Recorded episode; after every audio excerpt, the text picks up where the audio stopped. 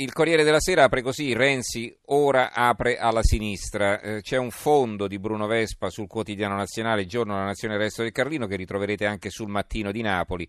Solida faida a sinistra è il titolo e comincia così. La storia della sinistra italiana è una storia di divisioni, le differenze ideologiche sono state quasi sempre accompagnate da un odio personale che le ha rese amare e insanabili, rendendo difficile e talvolta impossibile una qualsiasi collaborazione da Mussolini espulso dai socialisti a Bordiga che fondò il Partito dei Comunisti, da Saragat protagonista della scissione socialdemocratica a destra, a Vecchietti che lo fu della scissione del PSIUP a sinistra, da Cossutta uscito con Bertinotti e poi rientrato contro Bertinotti a tutte le piccole schegge andate qui e là fino all'uscita di D'Alema di Bersani contro Renzi.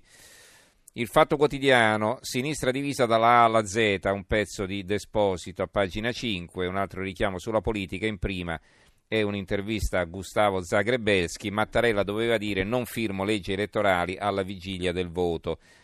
Il mattino di Napoli, Renzi, gli ex del PD non sono avversari, sia coalizioni ampie con la sinistra, l'apertura con la nuova legge elettorale. La Gazzetta del Mezzogiorno, l'apertura, Renzi apre agli anti-renziani, il leader PD spinge sulla coalizione, gli ex Dem non sono avversari.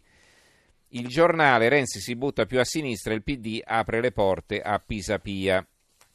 Va bene, archiviata la politica, ci sono invece molti titoli sull'immigrazione. Allora, intanto la stampa ha un'indagine, una, chiedo scusa, un'inchiesta, un reportage davvero interessante di Domenico Quirico dal Niger. Così in Niger vendo migranti per fare soldi. Il, il racconto di un trafficante che porta i profughi in Libia. La polizia mi tiene d'occhio, ma prima o poi riparto. Vedete che qui viene spiegato come funziona il traffico dei, degli immigrati. Eh, il giornale e altri giornali di centrodestra invece puntano molto su un'altra notizia che, guarda caso, non la trovate sui giornali di sinistra. Il giornale, il sindaco eroe dei profughi, finisce nei guai per truffa. Il primo cittadino di Riace è indagato per i soldi dell'accoglienza. Anche il centro molla, lo Ius Soli è morto davvero. E poi sotto il ministro in sciopero della fame pro migranti ha avvistato la sagra del tartufo, Ius Sola. L'avvenire per Ius Culture crescono i sì, AP eh, punta i piedi e poi invece libero accogliamo tutti nei lager, controllo su 2500 centri profughi, troppe irregolarità, basta promettere ai migranti cose che non siamo in grado di mantenere. Indagato per truffa il sindaco di Riace, testimonial dell'ospitalità, panico alla RAI, voleva celebrarlo con una fiction. Questa è l'apertura di Libero. Il manifesto non sono soli, eh, gioco di parole su soli e soli. Eh, si allarga lo sciopero della fama a sostegno dello Ius Soli, 157 senatori pronti a dare il via libera alla legge, al fronte trasversale si unisce anche Casini, scelta obbligata per dovere di coscienza, solo il PD si nasconde, si nasconde nel silenzio, è scritto di nasconde, quindi c'è un refuso, si nasconde nel silenzio da Renzi in direzione nemmeno una parola. La verità, truffa sui profughi, finisce indagato l'eroe della Boldrini, il sindaco di Riace, interpretato da Beppe Fiorello, additato dal Papa modello di accoglienza, è accusato pure di concussione e abuso d'ufficio. Italia Oggi, lo Ius Soli farà spostare come in Germania il voto anche degli immigrati già inseriti verso destra, un servizio di Roberto Giardina.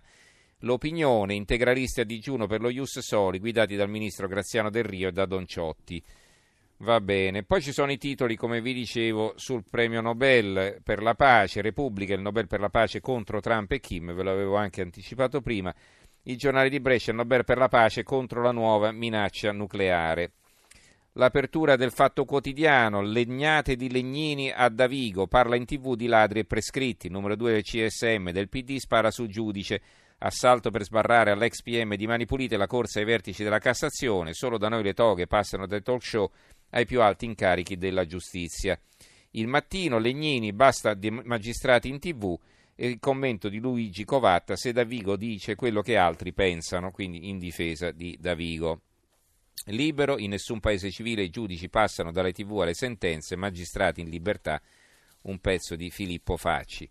Stiamo per chiudere, vi do questa notizia da Latina oggi. Ahmed arrestato tre volte a Latina, l'attentatore di Marsiglia, il trentenne che domenica ha sgozzato e ucciso due ragazze, nel 2012 venne sorpreso a sfondare le vetrine di alcuni negozi. Perché era libero e perché se n'è andato in Francia, questo è tutto da capire naturalmente. Va bene, concludiamo con l'apertura della stampa. Ilva, governo, la sfida è sul lavoro, 4.000 esuberi, gli altri riassunti col Jobs Act, sindacati sul piede di guerra. Allora ci fermiamo qui con la lettura dei quotidiani, ringrazio Paolo Ranaldi e Gaetano Albora in, eh, in, alla parte tecnica, in regia Gianni Grimaldi, in redazione Simona Cangelosi, Calmero Lazzaro e Giovanni Sperandeo. Diamo la linea a Francesco Adinolfi che conduce Stereonotte e noi ci risentiamo lunedì sera. Grazie a tutti per averci seguito e buon fine settimana.